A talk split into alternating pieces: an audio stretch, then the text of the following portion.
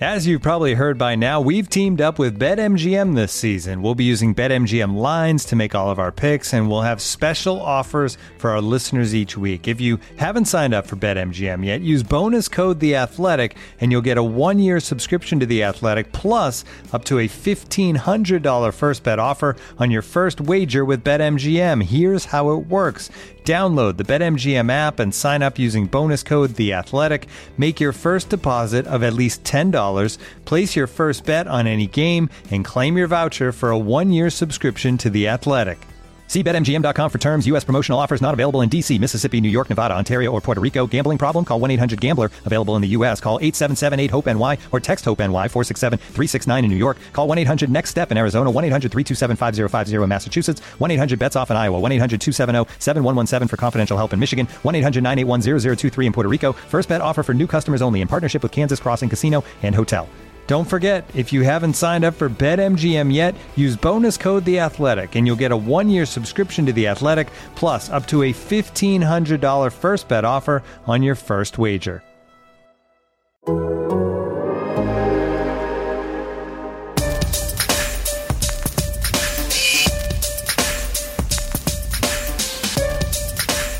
right, everybody working up. Everybody's working. With that time's yours. 4:40 p.m. Central Time. I just want everyone to know right now the clock just turned. We hit record at 4:40 p.m. Central Time on Monday, March 13th. Welcome to this edition of Time's Yours. Yes, we are time stamping it like we may end up needing this later in a disaster movie of some sort because when we sit down to record around this time of year, things tend to happen. But the Chiefs did us a little bit of a favor today because they made a big splash early in the opening of the legal tampering period. And man, I just think it's incredible that all these deals got worked out as quickly as they did. The Chiefs so quick on their toes to, you know, see Andrew Wylie depart and bam! They had a plan and a full contract presumably ready to go. I mean, it's just a miracle. Um, obviously, the tampering of all of this is uh, is well documented, but we really do have what I think. Have any wood here I can knock on? There's my desk. I think we will have gotten the biggest the biggest swing, the biggest splash the Chiefs are going to give us in this very, very early portion of free agency. And we're all here to talk about it. I'm Joshua Brisco with Nate Taylor and Seth Keysor. Jawaan Taylor, the newest member of the Kansas City Chiefs, will talk about exactly how that all came together. Andrew Wylie reuniting with Eric Bieniemy in Washington. And I've given you the timestamp because if something does break in this show, we're just going to power through, you know? We'll just talk about it. I mean, tough to see Chiefs legend Patrick Peterson, you know, coming back to the AFC. Um, that one was certainly startling. Sam Darnold going to the Niners. I can't wait for him to uh, be a Super Bowl MVP this year because Kyle Shanahan's there. Uh, any other major move so far today, Nate, that really caught your eye? I saw Rakeem Nunez Roches got a new deal. Yeah. Actual Uh, Chiefs legend. Actual Chiefs legend. Yes. Um it's great to be with you all. Um I really hope something happens in the next hour. Something that, you know, Something like smaller than Jawaan Taylor. look, I like Well, physically smaller than that would not be that hard. He's a large. it doesn't necessarily, it doesn't necessarily have to be about the Chiefs. Um Okay. We're we're waiting, Aaron. oh yeah, I'm Just- hold my breath. Just let us know, dog. Like, and by the way, if you can do it within the next, I don't know, 58 minutes, that would be great.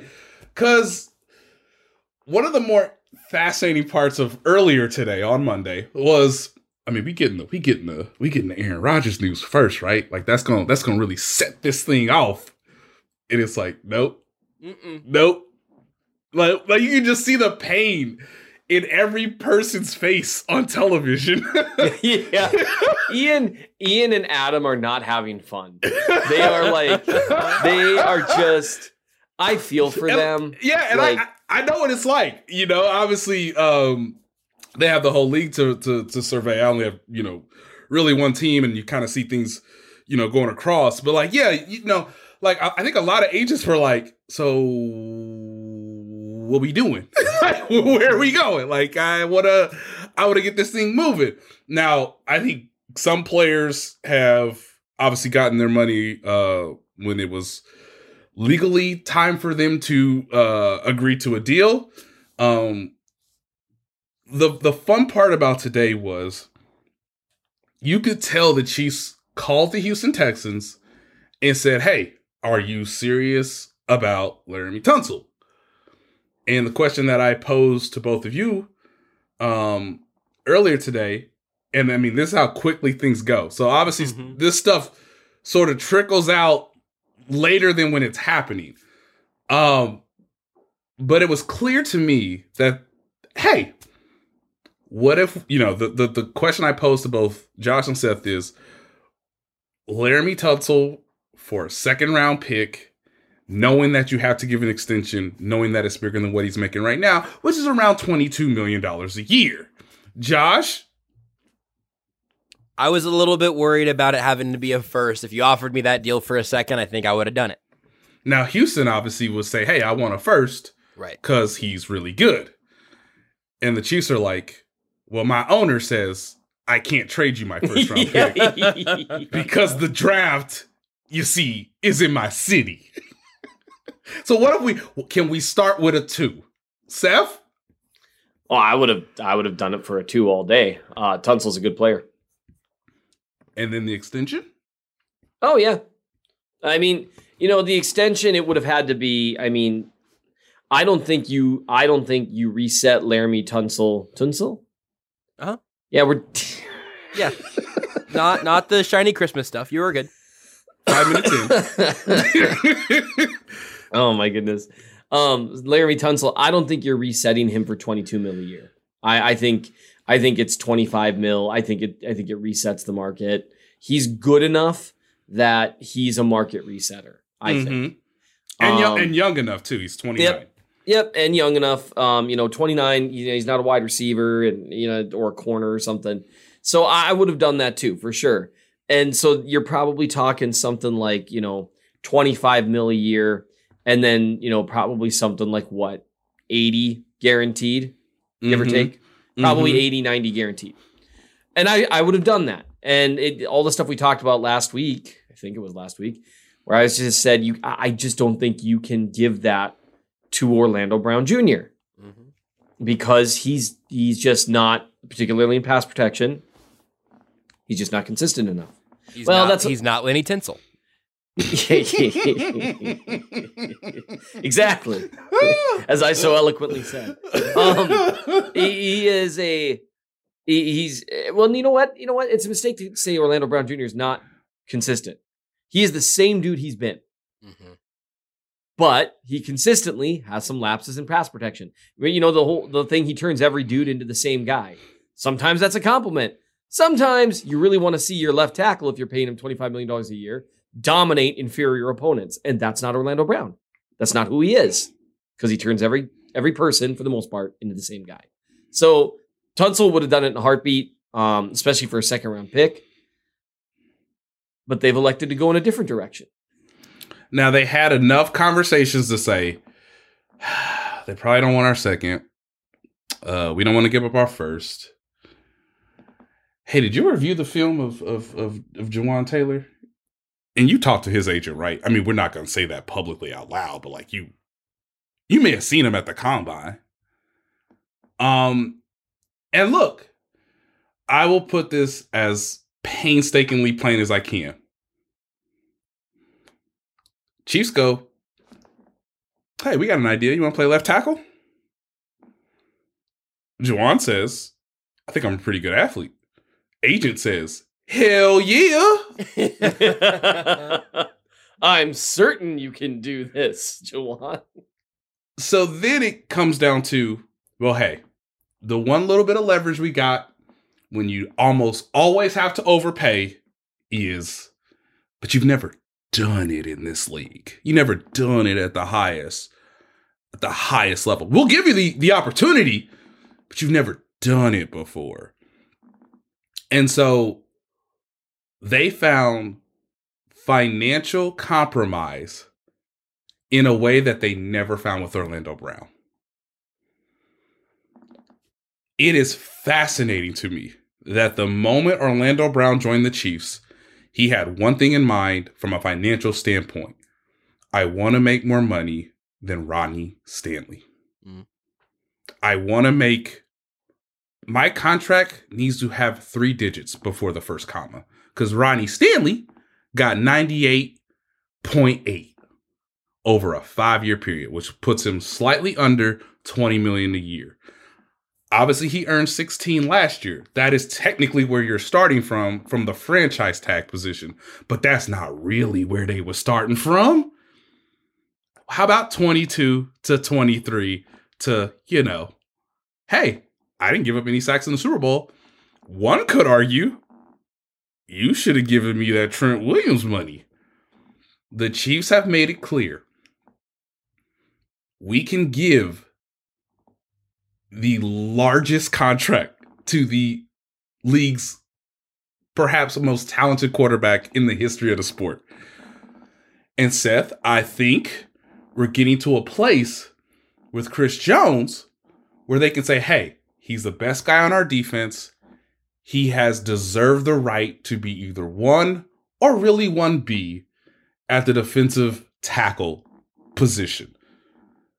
But we not giving money to the highest paid receiver, and we're not giving out the highest paid contract for a left tackle.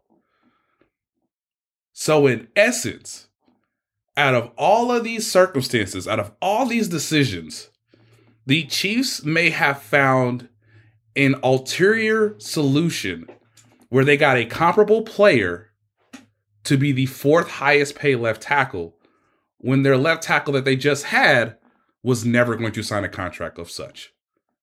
Right. And you don't have to give up any first or second round picks for said player who is younger than Laremy Tunsil, who you did not have to trade for like Orlando Brown.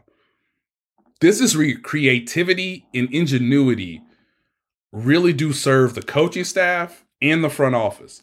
We will see if this works out, but I just want to bring everybody along.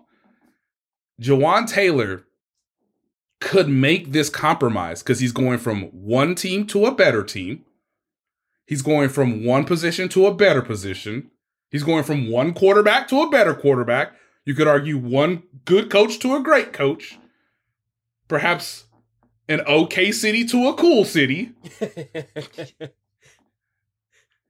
and he was willing to compromise on the money. He was willing to negotiate from the Chiefs standpoint, they felt fairly. And the agent saying, Hallelujah, we gonna definitely make more than Mike McGlinchey. Come holla at us. I'm sorry. Uh, the minute you talked about, you know, you, you kind of sideways mentioned Jacksonville. All I could picture was the dude from the Good Place. Me too. Like Bortles. Like that guy is one of my all-time favorite TV characters. And that's the Jaguars cut Blake Bortles. Like I was. Oh, sorry. Have we talked about the Good Place, Seth? I I watched it relatively recently. I wasn't watching it when it was live. Um, it's free endorsement, free plug for the Good Place. A tremendous television show. Yeah, that rare show that has twists that you don't actually anticipate. I Yeah. thought it was pretty good. Like, I mean, you know, I I enjoyed it, and you had multiple like moments where you actually laugh out loud, which is fun. It's no Brooklyn Nine Nine. I'm still waiting for you to kind of accidentally make your way to that, but I'll, I'm sure I'll get there. I, I, uh, I just there's a uh, this is going to turn into a whole conversation about Mike Schur's book that he wrote after making the Good Place that I also Mm. would recommend. It's great, but that's what anyone's here to listen to us talk about. And I'm even I am self conscious about that because it's so early in the show. Remind me about Mike Schur's book at minute 55 if we've run out of steam. I like Um, it. And and I want I, I Nate was kind of kicking it to you, Seth, but I wanted to give just a couple of like factoids here on the front end if, if people have not been on Tweet Deck all day long, like some of us here who really need to figure out our screen time. Um, the the deal for Jawaan Taylor, he was drafted by the uh, the Jags, 35th overall in 2019. He has been a right tackle for all but a small handful of snaps uh, in the NFL. He's played every game every year.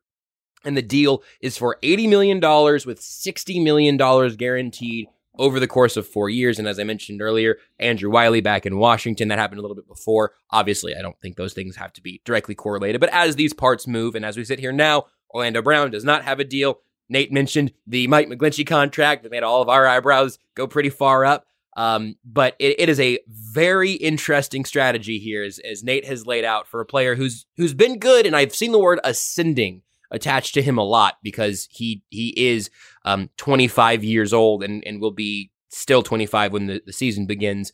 Um, what do you uh, what are you making of this, Seth? As someone who I should mention in the Chief from the North newsletter. If I were Brett Veach, part three at offensive tackle, this smart fellow over here at mnchiefsfan.substack.com said first choice, Jawaan Taylor, right Mhm. tackle. Mm-hmm. You know, it's good at times. You know, when you've already established something, you don't feel the need to go back and hammer the point home over and over and over. But you do feel the need just every now and then, just a little reminder. You know what I mean? Like like every night, every single night, no matter what. I tell my kids I love them. And uh, I always add with them also, and there's absolutely nothing you can do about it. And as teenagers, they are testing that theory, but that's okay. you got to test theories. You know what I mean? That's science. Got to test it out. Let's see if the old man means it. Fair enough. And I do. So I tell them that every night. I tell my wife every time I get off the phone with her that I love her. You got to remind people. And today, I just, you know, just a little reminder, people, that I know ball. Yeah, I mean, it's true. Simply, just- it's simply true. It's just simply, some things are just true. I love my kids. I Uh-huh. love my wife, Uh huh. and I know ball. And you know ball. Um, no, Now, look, ta- I mean, if It's it's it's someone an who- See see see. I take this down, Josh. It's an and, not a but. Okay, real. These are real things that we gotta make sure we got on the cards before we go out there and say things publicly or in private. It's always an and, not a but. Seth, I am ready for you to change your Twitter bio. I feel like it's been the same for a long time. If you just change it to "I love my kids, I love my wife, I know ball," I think that that would be a good evolution for your brand. and I and look, I mean, if someone who really knew ball made this prediction, maybe there would have been some foreshadowing about moving from right tackle to left tackle. I Ah, mean, you know, look, me on that one. it's just that there's always room for improvement, This- even as the yep. superior ball knower. Yep, that's so true. That's so true. My ball knowing has yet to be completed. And uh well, you know, we're we're all a work in progress, aren't we? You never, know? you never, you never stop loving your wife and kids. You know, you you love them Yeah, as an active thing. You know ball actively, and there's still Love- room for that to grow. Love love grows. This is, you know, my ball knowing is a lot like my sanctification. Mm. Every day, you know, just a little bit closer, said the Nazarene. All right, we're not going to do this. I'm sorry. That, that I'm wearing a Mid with, like, America. I'm wearing a Mid America sweater right now, man. Yeah! This- it just started glowing when you said that. I got to take this off. It's that joke hot. landed with like my dad, you, Kent Swanson, and like no one else.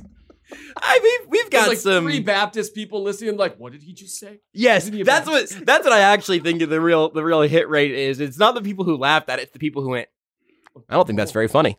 Yeah, yeah, yeah, yeah. I don't. Oh, interesting. I wasn't aware that uh, Seth was a complete and total pagan.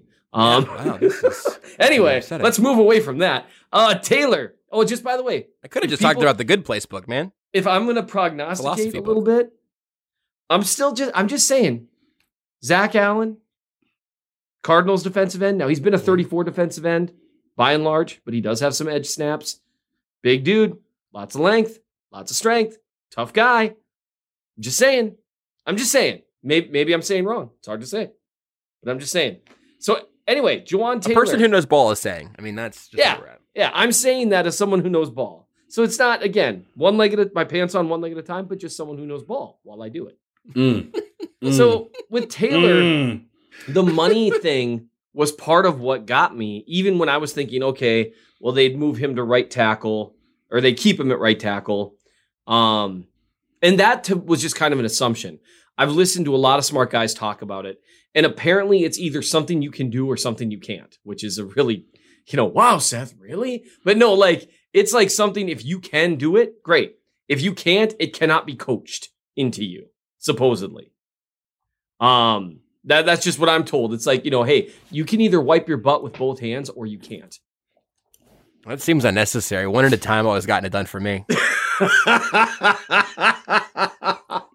Dang it, Josh. I don't um, even know how I would. I'll be right back. Now's So- now's not the time for experimentation. Okay. yeah, yeah, yeah. Don't hey, don't tell Brett Veach.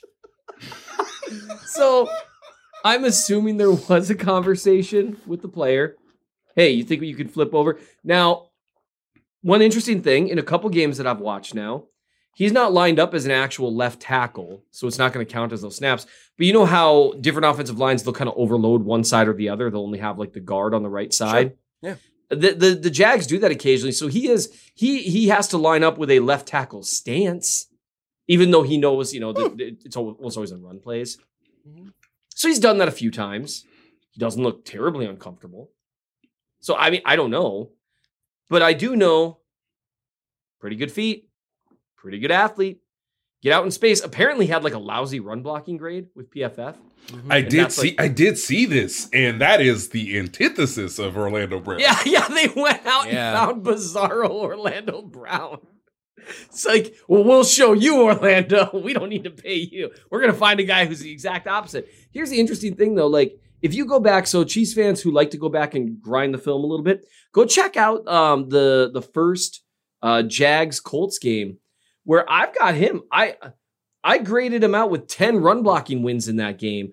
Now, it's either he's not plowing straight ahead one on one. He'll help with a combo block or a double team, but he can get some movement there. But that dude can get out into space. He can move a little. Do you guys know anyone who really likes to test the edges of defenses? Because I can't figure out who Eric Bieniemy did, but he's not here anymore. yeah. but I, it's just interesting if you were to watch Jawaan Taylor, like if, like say you like removed the colors from the uniforms and I don't know, mm-hmm. put stickers over the decals to where you couldn't tell decals, decals, decals. Anyway, Tunsil. what team shut up, Josh. What team they were so you couldn't tell what team they were playing for. And you watched Orlando Brown play and you watched Jawaan Taylor play, and you said, which one of these guys is a fit for Andy Reid's offense? 99.999% of the world would pick Taylor. Yeah. And that other one would have been an accident. You know, someone fell asleep or whatever. Hmm. So Which is interesting, right? Because like Yeah. the physical traits being there again, like the long arms and all of those things, but stylistically, Bizarro Orlando Brown. I mean, it's you guys should should go back and forth on this a little bit because uh, you also, Seth, since the last show, published your your Orlando Brown film review, which um I I was going through it this morning, and I would still say it's it's worth people's time because we're now still talking about the position and kind of why the Chiefs made this move. It's not as predictive anymore because there's uh, virtually no path for him to return to Kansas City. If I had to, if I had to hazard a guess, despite some a couple of speculative tweets I've seen, um, I don't think they're gonna have three $20 million offensive linemen. But you know, I mean, you could dream. Um, but it's it's interesting to see it through the lens more recently of the pros and cons of turning everybody into the same guy and the limitations that the Chiefs had to sort of lean towards where his season got better as they went on, maybe because the Chiefs were giving him more help as the year went on. And um, I, I I'm just I'm curious how that informed where you're at now with with Taylor because Bizarro Orlando Brown is a hilariously good way of framing him, I think. It's so I I'm through now about two and a half games watching Jawaan Taylor. And what's great about Taylor's film from last year is the games I'm watching are Philly, Indy, Vegas, Dallas. I might go with the wild card game with the Chargers. And so you're seeing him matched up against um, Reddick, Crosby, and Parsons for three of those four matchups. And I picked Indy because I was like, I gotta have a control in here somewhere. Like, let's see how he does against a non-freak of nature. Sorry, Colts. Like you guys beat the Chiefs last year. So um he's and, and again, this is all preliminary. I'm gonna write about it tomorrow. I'm even kicking around the idea of unlocking it for everyone just to tick Josh off. But he is he is a, a very good pass protector. Now, these are all again, this is on the right side. But we we've left the era of the NFL to where right side means you don't need to be good in pass protection. Like you just heard the guys that I just ticked off that Right. he was going against. Like you can't be like, oh, our right tackle doesn't need to, you know, pass blo- pass block well. He's just going up against checks notes Maxx Crosby tomorrow. Like you have to be good at it. And the Jags trusted him him on an island against a lot of guys. Now they provided some help. You don't. You, they're not stupid. You know, Trent Williams gets help at times, although not mm-hmm. quite that often. But he can be trusted, at least in my you know two and a half games that I'm in, against high level guys, and win much more than he loses. And that's again, I, I you know, as a, as a pass blocker, which is exponentially more important than what he does as a run blocker with the Chiefs. Like with the Chiefs, if you can just get in space and get down the field and get in the way, And he can work with that. That dog will hunt. Looking for an assist with your credit card, but can't get a hold of anyone? Luckily, with 24 7 US based live customer service from Discover, everyone has the option to talk to a real person anytime, day or night. Yep, you heard that right. You can talk to a real human in customer service at any time. Sounds like a real game changer if you ask us. Make the right call and get the service you deserve with Discover. Limitations apply. See terms at discover.com/slash credit card. And now, two pigeons bemoaning the fact you can stream DirecTV satellite free. You see this? A family watching baseball on DirecTV with no satellite dish in sight. Let's heckle them. You call that changing the channel? Choke up on the remote, buddy. I hope getting all these games on DirecTV makes up for your mother not pre-chewing your sunflower seeds. DirecTV has the most MLB games. Visit DirecTV.com. Claim based on total games offered on national and regional sports networks with choice package or higher. Availability of RSNs varies by zip code and package. High-speed internet service required. Terms and restrictions apply. Customers are rushing to your store. Do you have a point of sale system you can trust, or is it a mm, real POS? You need Shopify for retail. Shopify POS is your command center for your retail store. From accepting payments to managing inventory, Shopify has everything you need to sell in person. With Shopify, you get a powerhouse selling partner that effortlessly unites your in person and online sales into the one source of truth.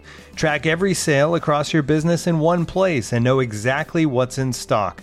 Connect with customers in line and online. Shopify helps you drive store traffic with plug and play tools built for marketing campaigns from TikTok to Instagram and beyond. Get hardware that fits your business. Take payments by smartphone, transform your tablet into a point of sale system, or use Shopify's POS Go mobile device for a battle tested solution. Plus, Shopify's award winning help is there to support your success every step of the way.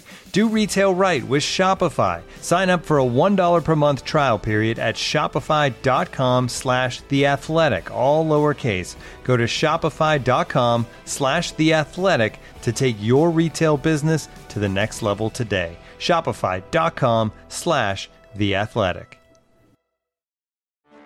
Get ready for the greatest roast of all time the Roast of Tom Brady, a Netflix live event happening May 5th. Hosted by Kevin Hart, the seven time world champion gets his cleats held to the fire by famous friends and frenemies on an unforgettable night where everything is fair game. Tune in on May 5th at 5 p.m. Pacific time for the Roast of Tom Brady, live only on Netflix. What do you think, Nate? What what else are we supposed to expect at this point? I mean, I think you've laid out the path of how and why this this happened and how and why this was the solution for the Chiefs at left tackle. And I want to look forward a little bit to what the other options might be. But anything else from how Jawaan Taylor became a Chief today? Um, no, I think we we touched on most of it. I, I do think um what's interesting now is uh because this happens every year. And so I don't want to compare years because obviously there's different players at different positions uh in the market. Um but you are seeing um you know Andrew Wylie I think get a very nice raise which is what I've been writing for weeks now. Obviously, on with the him. com- with the Commanders, um, obviously that's Eric Bieniemy's uh, offense. You know, the Chicago Bears have done something I thought fairly fascinating. In addition to Ryan Poles obviously making the trade for the number one pick uh, to Carolina on Friday, the Bears have chosen to really address some of their interior offensive linemen when the perception was, hey, maybe that is a potential landing spot for Orlando Brown. Um, I'm trying to figure out what the Atlanta Falcons are doing Mm-hmm. because they got a lot of money to spend as well. Um, and they've sort of spray shot the entire area. They they have not been particularly. Um, it's just been a little bit interesting. The safety market today, I thought, was going to be more interesting than the corner market. That has been the case. Juan Thornhill has not flown off the board, as they would say, if he was in a draft. But Jessie Bates got that big bag of money that you mentioned from from Atlanta. Yep. yep, Thornhill being a Bengal is going to be hard for me personally, but I'll get over it. but but That hasn't officially happened. I'm just. but that hasn't happened. But right. Bengals need a safety. Yeah. just just just want to put that out there. Um, someone said this to me earlier today. Uh, I think I there's more than just Bill Belichick, right? Who's the who's the Patriots general manager, team president, whatever it is. Isn't God, Bill I don't Belichick like the alpha and the omega, the beginning and the end? Yeah. the and the last. Technically, yes, but there's you know there's people in the front office. Is ultimately what I'm trying to get at. Um, it's not just Bill. I kind of I like to imagine him in an enormous an enormous conference room with like 50 chairs, but he's only sitting in his chair. There's no one else in there. Well, his Uh, dog's there too. Ooh, good call, good call, good call. so Matt If- Groh is the director of player personnel. let's go, Matt. Um, I mean, the on Patriots.com, you've got Robert Kraft, chairman Yep. and CEO, and then Yep. team president Jonathan Kraft.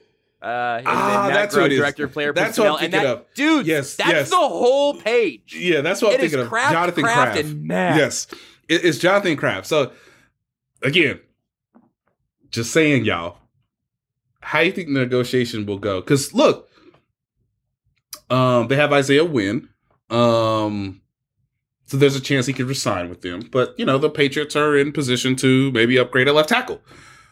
Uh, I think most people can argue that Orlando Brown would be an upgrade at left tackle based on their production from that position last year. How do you think the negotiation going to go between Kraft, Belichick, and Orlando Brown?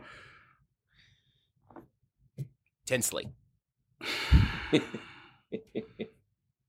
I so we we kind of we kind of talked about what you're. I'm not saying you're implying. What I'm inferring from what you're implying. Okay.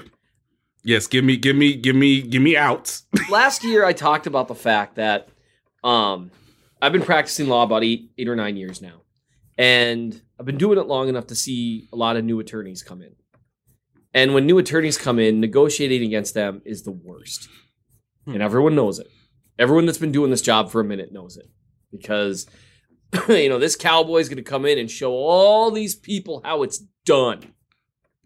I'm going to fight for my client. The rest of these loser, you know, these washed up loser defense attorneys, you know, they they won't fight for you like I will. I'm going to challenge everything. I'm going to file every motion. Well, someone who's been practicing a minute knows that's not the best way to practice law. Looks great on a billboard, but it doesn't really work because you just make everyone mad. Brown's agent has him. Right? Mm-hmm. Like that's I don't know, maybe he has other clients now, but he was his first client. First NFL client. His I first NFL had a client. couple of hockey clients, I think, if memory Yeah. serves. So he's so he's negotiated some some some sports contracts before. Yeah, I but mean- I'm I'm just giving that's just more context. I'm not disagreeing with Yeah. what you're saying. And so I'm just curious. I- I'm curious. I'm curious what things look like for Brown because based on everything we're seeing, and the team obviously kind of let it loose a little bit what they offered him last year, you know, Mm-hmm. all that fun stuff. But I think that was intentional because what they offered him last year, based on the reports, was a little more than what they just gave Taylor a year later, which is at least Uh, let me let me run that for you. The structure of it is not as sound. Right, um, there's a lot. was- Sixty was guaranteed is the part of this deal that yeah, got me a little bit. yes, and that and that is again that's why the Ronnie Stanley contract is so. It's like it's a bit ironic in some ways, um, but they they gave it to a younger player who they think is more athletic, and they feel like their coaching staff can. But again, there was what they felt more fair negotiations, but look, Ronnie got sixty four fully guaranteed. Um, so within context of that, but Taylor making slightly more money, you know, annually in essence. Like it's a it's a pretty Yeah, it's just it's tough. Uh Orlando Brown's agent's name is Michael Portner, which probably uh suggests we should probably let people know that. Uh I've obviously written uh written his name in stories. I've I've I've talked to him obviously uh, before, but yeah. Um do the Bills have any money? well, and that's you start They getting don't. interesting. It's, it's like I need to. I don't know. Like I'm, I'm sure people are not on Spotrac or over the cap as much as we are. I just want to tell everybody: delay, pause. They don't. The the Bills have no money. Okay, at least not left tackle money. Is all I'm saying. But the Bills could use an upgrade at left tackle. So, just saying. They're in a, they're in a, they're in a very it is a it is not as advantageous as I think I could have anticipated looking at it from as much of a objectable view as I as I can. And I just want to let people know that. Um because you know I I I get the sense that Orlando Brown will be just fine. But I don't know if the market has shifted in the way that maybe he anticipated or that was going to be most favorable or most advantageous to him is, is ultimately what I'm trying to say with some landing spots now off the board through the first, you know, half day of, of real free agency.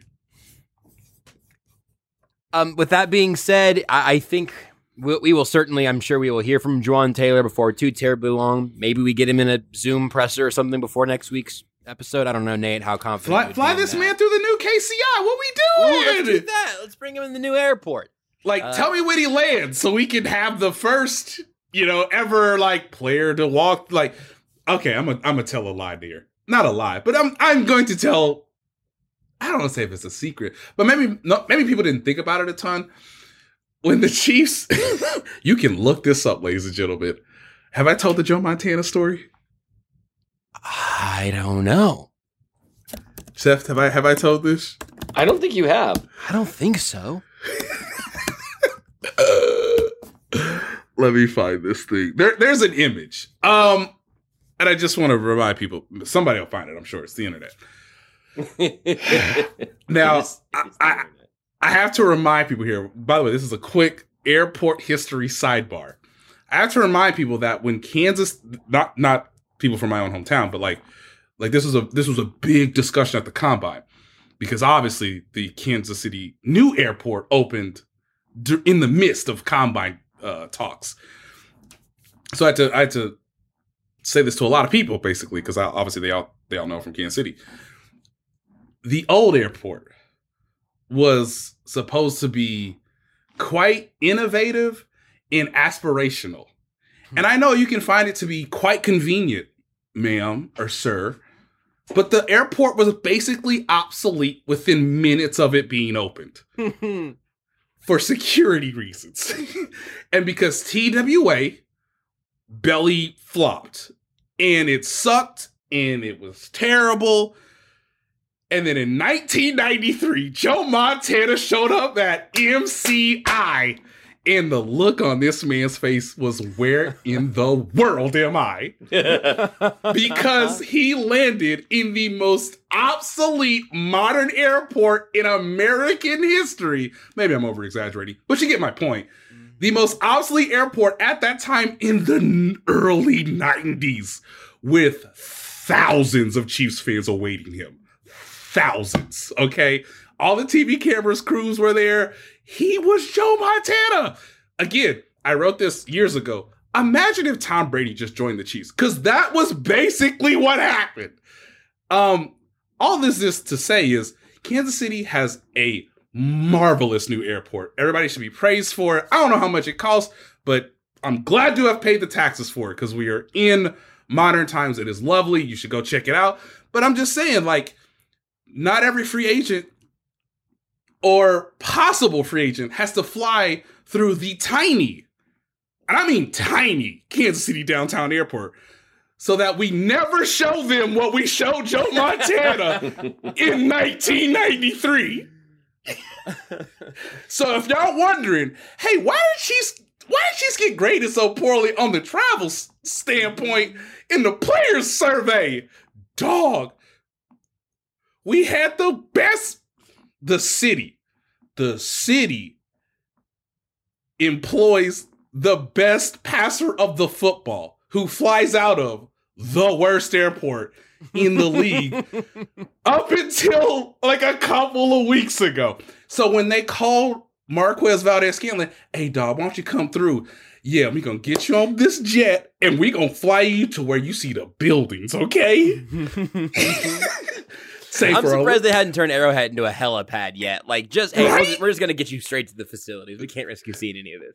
look look at all look we go there's a specific route look at look at that look at that nice downtown that's getting better by the year you could argue uh, in terms of appeal in terms of aesthetics in terms of again modernization but like hey like um Odell Beckham is not flying through MCI guys he's just not and I mentioned Odell Beckham Jr. because you know recent things uh so yeah this is a bit too much. I can't take back anything that I've said, but like someone will find the image of Joe Montana being like, I like, yo. And it's like, don't you feel the love? And he's like, yeah, but like, yo. there are birds flying through this. no, hold on. Now, this is the first thing I'm going to object to. If there's not a bird inside an airport, I don't trust that airport. Yeah, I think that's fair. I, I expect birds in the airport. Yeah, I saw a bird in the Atlanta airport. You know, I'm I'm cool with the birds. It's the coal mine thing. It's like what? Where are the birds? what What happened to the birds? Um, I that that's funny, and maybe I'll need to fly into Kansas City sometime instead of driving down there because it's like a ten hour drive from where I am. It's a lot um, faster. Just Although I'm not sure how many flights there are from Fargo to Kansas City, and by the time I drive to Minneapolis, I've already driven three and a half hours. So it's like, oh, Lord, you Seth, have you ever considered moving to what's the word? Civilization? Uh, no, I lived there for a couple years. Didn't care for it. I want to live somewhere where I am literally a one minute drive from putting a kayak on. Okay. And I want to live somewhere with where I'm I'm within three or four hours of a grocery store. So I mean we have different priorities. nah, you just got to kill a bear every now and then, and then you know you're cool. Um, I think, I have some important breaking news. I, oh. I we, we knew we were going to be waiting on some news today, and I think this is part of the, one of the news items that I want to make sure we we mention here. Tom Pelissero has tweeted: the Eagles have submitted a rule proposal that would allow players to wear number zero. I support this. Yeah. I support this wholeheartedly. This has my full Agent backing. Zero, let's go. This should happen. Your thoughts? it just say zero and then agent above it. Someone with the last name agent needs to get number zero. I'm pretty sure that just becomes their number automatically. Yeah, fair. Man, Agent Zero, what a time that was. Before I just you know, genuinely do think this rule should pass. Who's the number zero on the Chiefs? Let's play that game and then we can go back to actual Chiefs things. number zero on the Chiefs. I think I got mine, actually. I feel pretty good about it. I think Kadarius Toney should be number zero. Oh yeah, Mm. I don't know how that didn't occur to me. Yeah, you're I right. don't know. Just the, that's just the first one that popped into my mind. 19's kind of weird. I'm also looking at a bunch of pictures of Joe Montana wearing uh, Chiefs 19 jerseys right now, which is also kind of strange. Um, you know, number 19 for me in a Chiefs uniform, that's always going to be Josh Gordon or Cornell Powell. You know, I'm I haven't fully decided yet. Um, Kadarius Toney number zero, I'll make it happen. I like it. Yes. And then and then and then get Skyy Moore to change his number from 24. Like enough is enough. Like I, I like Skyy Moore, and I actually think that uh, I think he's going to be fine. Um, I think they've got some plans for him next year. Put that on the dust can do- jacket. But like, seriously, 24. Like, it's messing with me.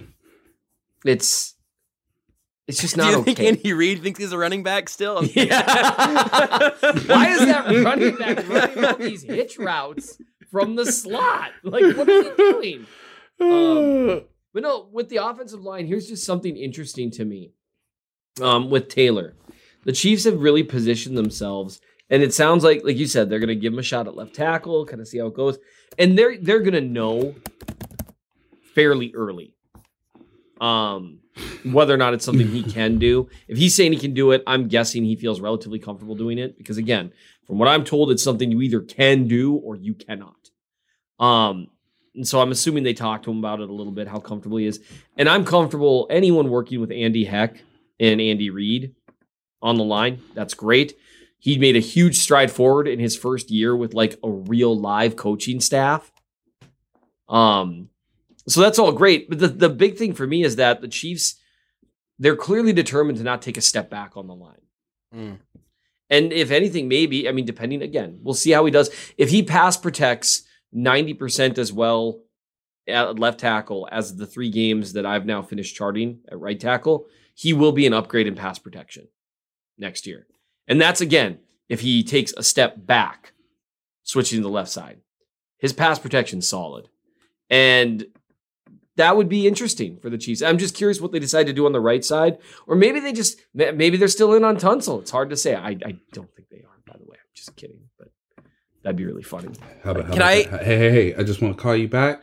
See how you feeling about that second now? How you feeling about that second round? Yeah, hey, look, I mean, Hey, hey, you know, we had we had some nice conversations. You know, you do you want me to buy you another drink? Because you know, I'm I'm obviously here and you're here, and things haven't I- I changed mean, necessarily. there's a right tackle out there right now whose whose market hasn't really materialized the way he thought it might, and you know, I, he played right tackle in Baltimore, I think. Um, maybe they bring him in, and that'd be a pretty good bookend. That was an Orlando Brown Yeah, uh, joke, just in case. know, You guys didn't laugh, so I, may, I made me concerned that you guys didn't realize it was. no, a no, I know exactly. I knew exactly who you were talking about. I was just gonna let it sit there. I was just gonna say like, hey, you know, I mean, if you just, you know, uh, one for I didn't one. really have the I didn't have the courage of my convictions on on that one. But I, I do want to just sort of like pitch this out to you guys and tell me if you think that this is the most likely way that this shakes out because I first like starting with the idea that you're gonna get really good pass pro out of Jawaan Taylor in an offense with Patrick Mahomes playing quarterback. Um, we've talked plenty about how nice it is when they can run the ball well, and I, I just maybe, maybe I'm just assuming that anyone who's making more than $10 million at a tackle position should be able to at least move some bodies in the running game. I'm just not that concerned about it. I don't know. Maybe I should be. We'll find out. I'll read your review, Seth, and you can tell me.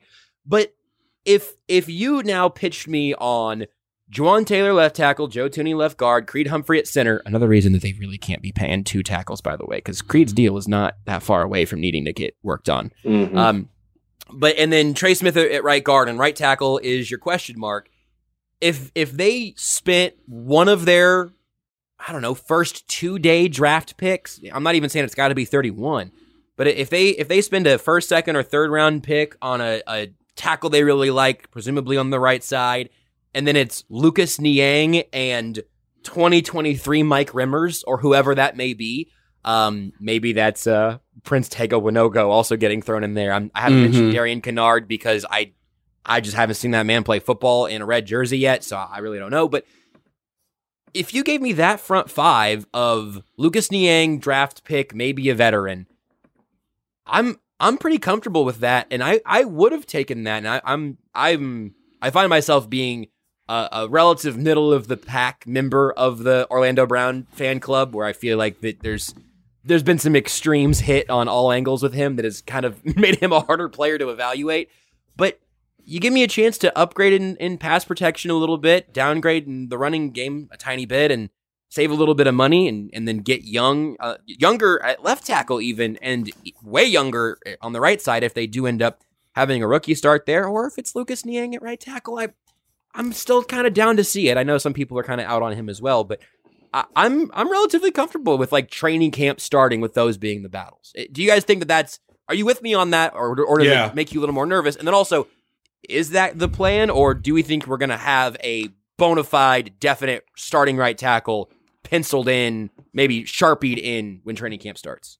No, I think for the fin- fin- for the financial reasons you mentioned, Josh, and for I think just the logical um, way you can come to these outcomes, I, I think it makes a lot of sense. Um, you know, they made an investment with a third round pick of Lucas Niang, and with a full off season, obviously more months removed from the the knee injury, um, you you know you could say that they owe it to to Lucas Niang to see what he has or to see if he can if he can hold up for a 17 game 20 game season um that the Chiefs just went through with obviously trying to do it now in the in the 2023 campaign. Um you know if you want to if you want to sign Taylor Lewan as the Mike Remmers sort of you know spot starter veteran presence knows what he's supposed to do now obviously t- you know Taylor Lewan played left tackle he would be switching to right tackle or he would be like a overqualified swing tackle I guess you could say.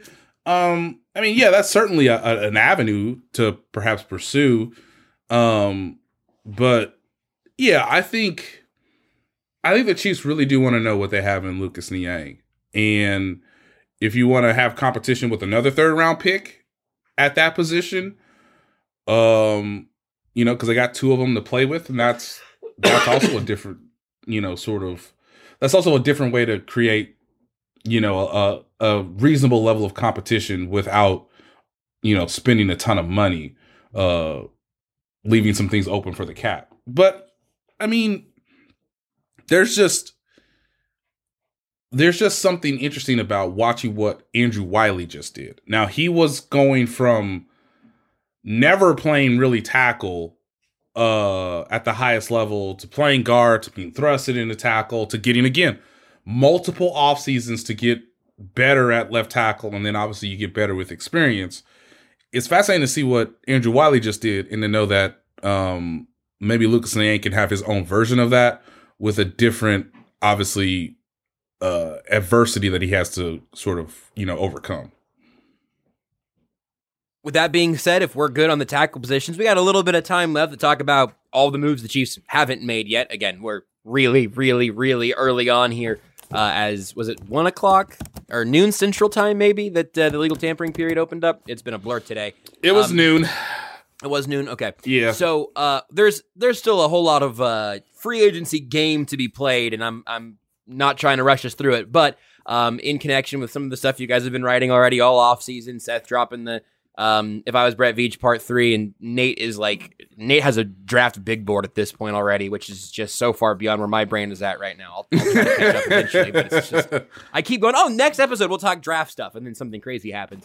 Yeah. But but when you look at, I mean, right now, uh, I think it's been a pretty quiet wide receiver market. I'm just kind of like mentally thinking if there's been any deals of that that I've seen today. I can't think of Um, any today. I can't either. And we mentioned the safeties already. Um, where are you guys? Uh, where are you guys at right now on on some of the targets you might like to see in these uh, coming days, or just sort of what you can expect the Chiefs to focus on? I want to see um to me to me the the entire thing for free agency was um offensive line. You've got holes obviously at both tackle spots and then defensive line. Right now, along the defensive line, they have Jones, which is great, and then Danna and Karlaftis, which is a nice little trio to build around. For sure.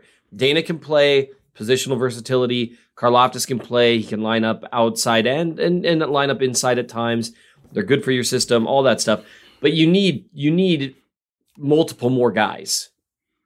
Um, and some of that, you know, you might round you're gonna round out with, you know, some draft guys, some, you know, mid-level or bottom of the box kind of free agent type signings. But they need another dude. And they actually could, and that's why we're like I talk about like say like a Zach Allen type, who I think is a a pretty significantly better pass rusher than you know Dunlap or Clark were last year. You could actually upgrade on that initial front four. I'd love to. Um, and that would be terrific. Um, and then maybe you call Carlos Dunlap and say, "Hey, that was fun last year, huh? you want to do it again for another three million bucks?" Calais Campbell getting cut today also set off a whole lot of those alarms for me. Yes. and he's 450 years old, and I don't care. But he was he was he was good last year from everything Yeah. I've I've heard. And Joe Cullen, Joe Cullen connection, and Yep. also, can I blow your freaking mind with a Calais Campbell factoid that I found today? I would love. Sure. He has played in a Super Bowl. Do you know which one? No.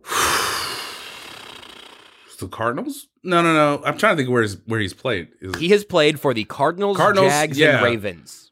was it the Cardinals? It was Cardinals Steelers. Steelers? Wow. Dang. He I played thought in that everyone Super who played Bowl. in that game was dead. The the Larry Fitzgerald track him down like he's Liam Neeson. Go get him. Yes, he was. He was trying to get the ball back for Kurt Warner and Larry Fitzgerald in that game. He, he had like two tackles. Um, the leading rusher for the Cardinals in the Super Bowl was Edgerrin James. Crazy. Holy cow. Crazy. I actually Shout out- forgot that Shout- he started off with the Cardinals. Yeah, it's been because it's been it's been, It's a been that long. Not really. His Um, last year in Arizona was 2016, but um, it, it, a lot of those Cardinals years got real forgettable if you were not an Arizona Cardinals fan. Uh quick shout out to Aunt Bobby. Um, every year the Super Bowl is kind of like a. I do remember where I was for just about every Super Bowl in my life. I, I was hanging out with Aunt Bobby.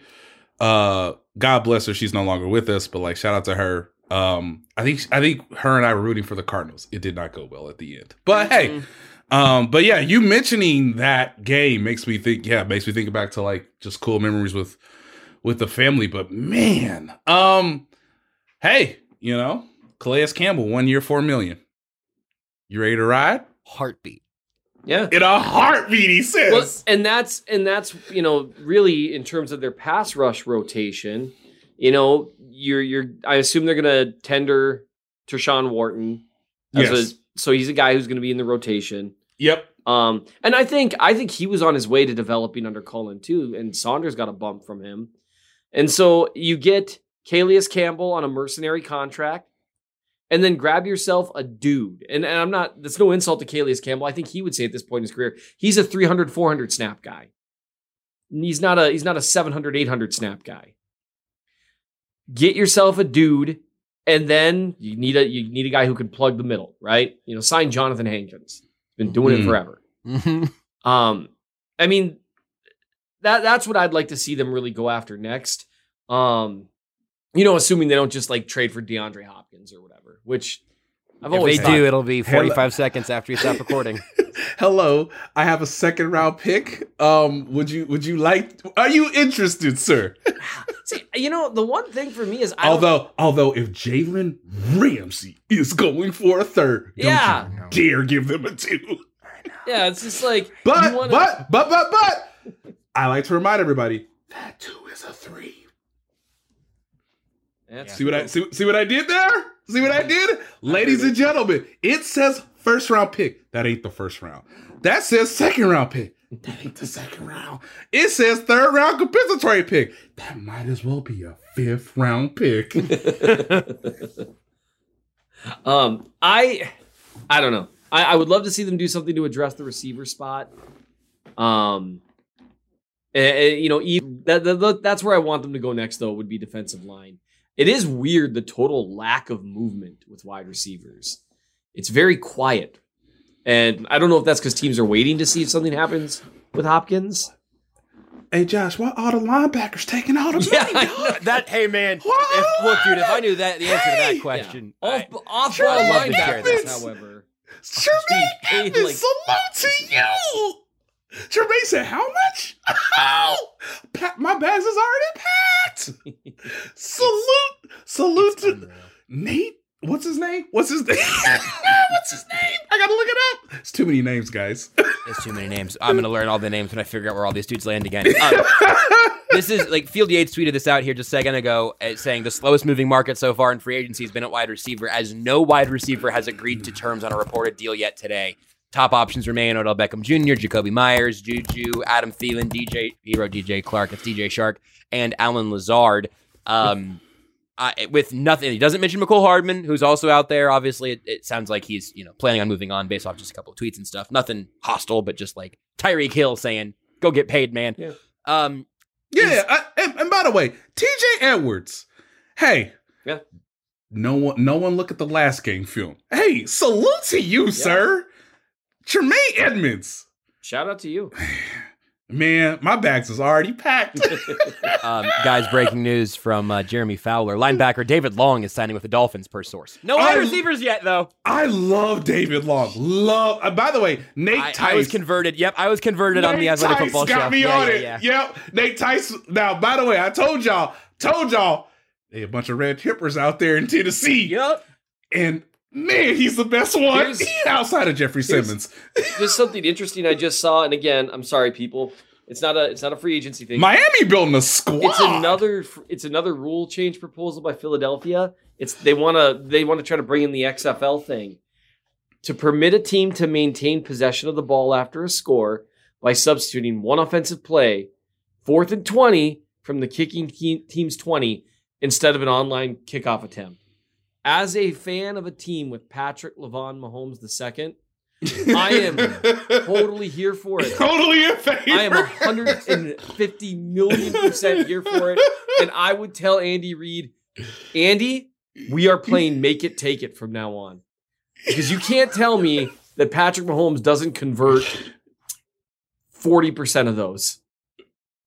Yeah, Andy Reid definitely going to be cutting edge when he realizes there's a little analytical advantage his quarterback could help him take. Definitely, definitely going to do that. It was, is there anything in the phrasing there, Seth, uh, for real, not sarcastically here, um, th- about limitations on it? Because the XFL, it's it's fourth quarter down by. It didn't uh, say any think maybe it's down. limitations, and it didn't say only one Okay. time a game.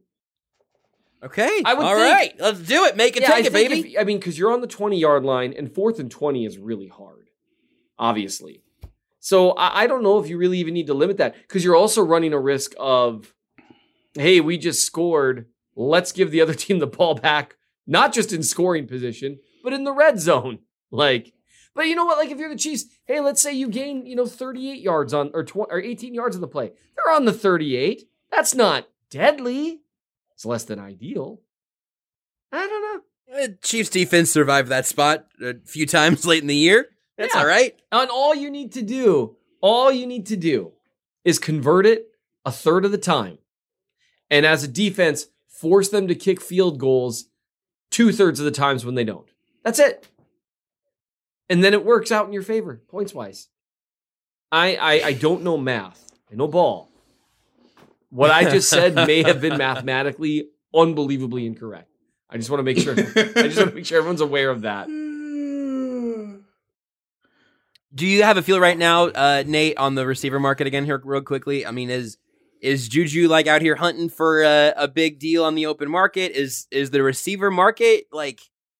Is it is it in gridlock right now because everyone's waiting to see who falls first? You have a theory. Also, two years, eleven million dollars for David Long. I know he hasn't been healthy, but that's that's not bad. All right, never mind. Yeah, Moving on. I- injury injury wise, and remember Florida no state income tax, so really that's like Yeah, yeah, you know it's like fourteen million. Um, nice deal. So with Juju, they are really going to try, guys. They are trying very hard to retain Juice Juice Smith Schuster. Obviously, if that happens, then you can shift your attention towards the draft because I still think they want to draft a receiver in this year's um, you know, draft or whatever. But here's the thing. The Bears traded for DJ Moore. They had the most money to spend when free agency quote unquote began last week. That tells you all you need to know. Uh, it doesn't team- tell me. Oh, go ahead. Go ahead. some team is going to One trade real long pauses. Oh, some team with the show. sorry some team is going to probably trade for DeAndre Hopkins as probably as soon as we stop recording. um, I don't know if it's the Chiefs. Um, obviously, I think another small wrinkle in this is Odell Beckham Jr. And we do know that the Chiefs were at his workout. We know the Chiefs have been eyeing Odell Beckham Jr. since the middle of last season, even before they traded for Kadarius Toney. So that's sort of a, you know, yes, we we understand that if DJ Moore was traded for when the Bears could basically sign any free agent that they wanted, but obviously they they targeted him as a part of the package deal with the trade for the first overall pick, then you can start to understand why the receiver market is not what it's been in years past. There is no unassailable option on the market. I think, as Seth says, there are productive players, there are functional players, there are scheme specific players. And to Juju Smith's, uh, I think, advantage here, he checks all those things for the Chiefs because obviously they just went through the last season and he played very well when he was on the field. Um, but yes, there's injury concerns. He's had concussions obviously in the past. His knee flared up at numerous points last season. So um, the Chiefs understand that they are in a good position right now. And then you see if the market, if someone says, hey, we'll give, you know, we're going to adjust our maybe initial offer or second offer or third and say, hey, now we'll give you this and see if the Chiefs want to match it. And I think that's where it's going to come down to. Um, but I think the Chiefs' original framework was about trying to figure out what we're doing at left tackle because they basically started that the moment that they chose not to franchise tag Orlando Brown. And then I think the second thing is we need to retain one of our own, and the one we've prioritized most is Juju Smith Schuster. With that being said, I know we don't have a ton of time left here, Seth, but if you've got an extra five minutes or so in your pocket and wanted to share it with us, telling us a little bit about this story that you can read in depth and see the clips and all on the Chief in the North newsletter, mnchiefsfan.substack.com. What should the Chiefs do with Juju? Okay. I like Juju Smith Schuster. Um, but it, if it were me and I was running the show, I would look at what he brings to the table and what he does not. And I would probably say, yeah, if you're willing to come back for, you know, eight to 10 million a year, and maybe. And even then, the, the 10's a little rich for me. And that's a little less than MVS is making. Yeah, right? like it would be like I would be willing to do a little more than MVS because I think Juju's a better player, but I also think he's been less available.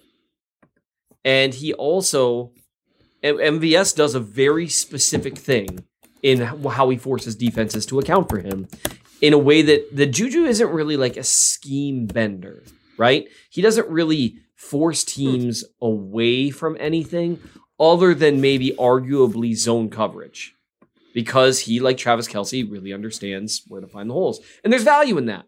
But he's not really a separator. And and that that can be problematic. He's a he's a very good possession receiver. And there's a lot of value there. The thing that tips the scales for me, it really is the knee flaring up last year. I don't know why the Chiefs would ever expect like like turn on the uh turn on the Niners game. Well, I'm sending people to games today. Apparently, that's what I'm doing. And look at how explosive Smith Schuster looked in that game. Like it's not like you know he wasn't you know Tyreek Hill running around out there, but compare that to multiple other games, and that's where it gets tough for me to swallow when you've got a guy that you're never 100% sure week to week whether or not he's going to be a really really good possession receiver who actually provides a little bit of juice deep or a good possession receiver that has to sit out some snaps.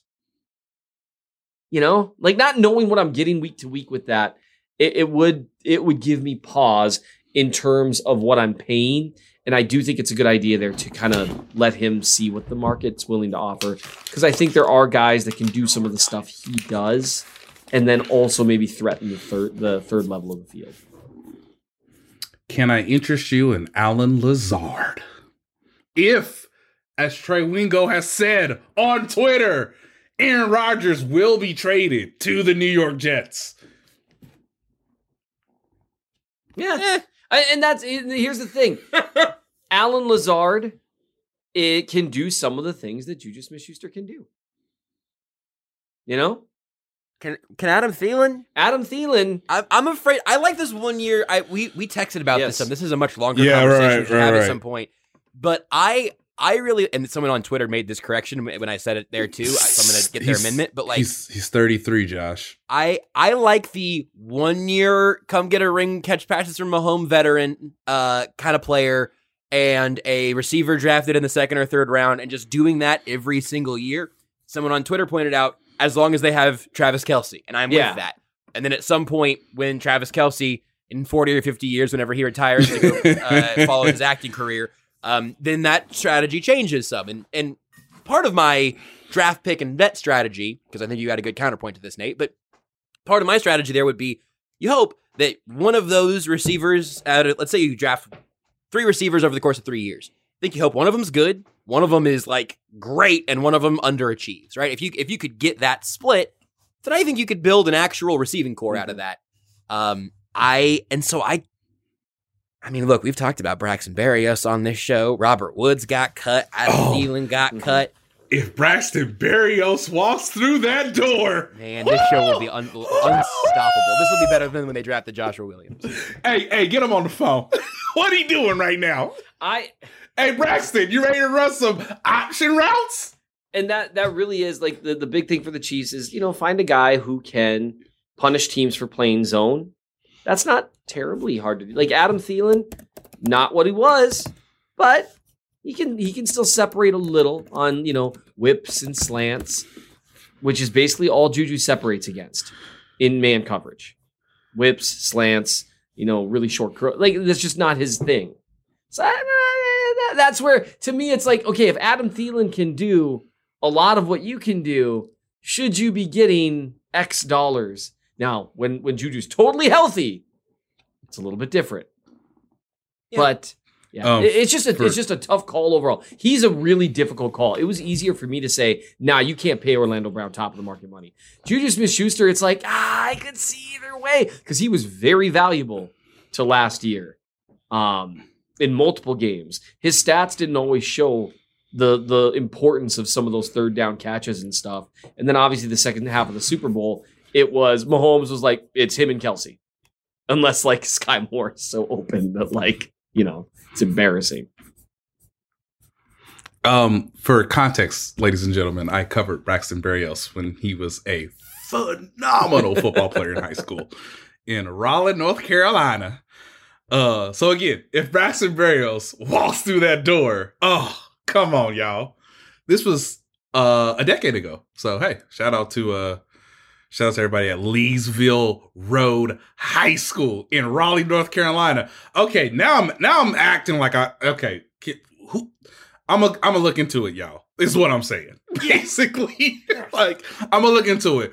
Um, now Braxton Berrios is not a member of the Athletics top 150 free agents, but we ain't worried about that. Neither no, no, was he- he's not my neither Juju replacement. He, he's in the, he's in the mix. Neither. Oh, of course he's in the mix. Um, but he, you know, Justin Watson wasn't on the Athletics top 150 last year, and look what he did. He caught a Super Bowl pass. He caught a pass in the Super Bowl. You know, hey, hey, just saying. I'm gonna come up with a different Tom Hanks movie to name Braxton Berrios after. Like I'll, I will figure it out, man. I'm I am ready. We can start calling him Otto. Tom Hanks' most beloved work. That one that one movie that nobody saw with a slightly sort of off-putting trailer. You ever come on, I mean Come on. I mean, but hey, you know, Trey, look. I, I enjoy the I enjoy Trey Wingo. He's saying that Aaron Rodgers is is gonna be a jet. I just need to know what time is this gonna happen? Okay. What what time? What time? You know, um, shout out to Lindsay Jones. She was like, if he does this to me on Oscar night, and I I, I laughed for like literally five minutes. Um so yeah, when's it gonna happen? But you know, um, Braxton Berrios was released from the Jets because he making sixty million dollars next year, guys. Sixty. And look, he was a back-to-back MVP. It all makes sense. And he's going to be forty. And I just he could throw to somebody who's wide open, right? I mean, because guys were open last year for a team that plays in, in in New Jersey who represents New York City. I mean, guys were open. It's just, you know, Quinnen Williams is really good at football.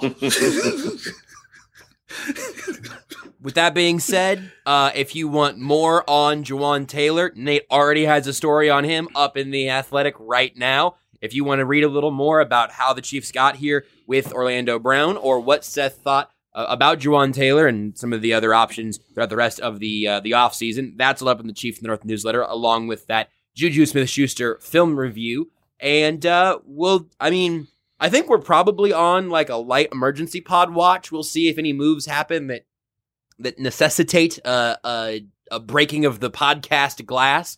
Uh, and if not, if it's you know more littler moves and just kind of getting things in line over the next week, we'll uh, we'll talk to y'all again next Monday. So um, with that being said, unless Seth has anything to say, I always feel like I should check just in case. I don't know why. I, I just don't like it when the show ends, and I feel like Seth is a you know a real gym in the chamber. But uh, if if Seth was ready to pass the baton over to Nate, we can get out of here. Uh, the the Taylor article film review should be up uh, tomorrow. Yeah. This is why I asked these open ended questions.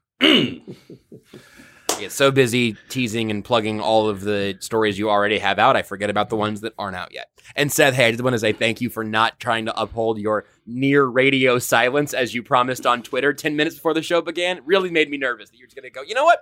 I don't have any opinions yet. I'll tell you next week. Oh, yeah, I could have said radio. I could have. I could have actually been radio. So I don't know, guys. It's hard to say. Yeah, tough to know for sure. I mean, he seems like he plays uh, offensive tackle. oh my Uh, god. Nate, I don't know what you've got for us today, but I think I think this show is done. Should have been Okay. done ten minutes ago. It really could have. But hey, I got I got I got a little something for you. A little little promotion for a friend of the pod, of a colleague.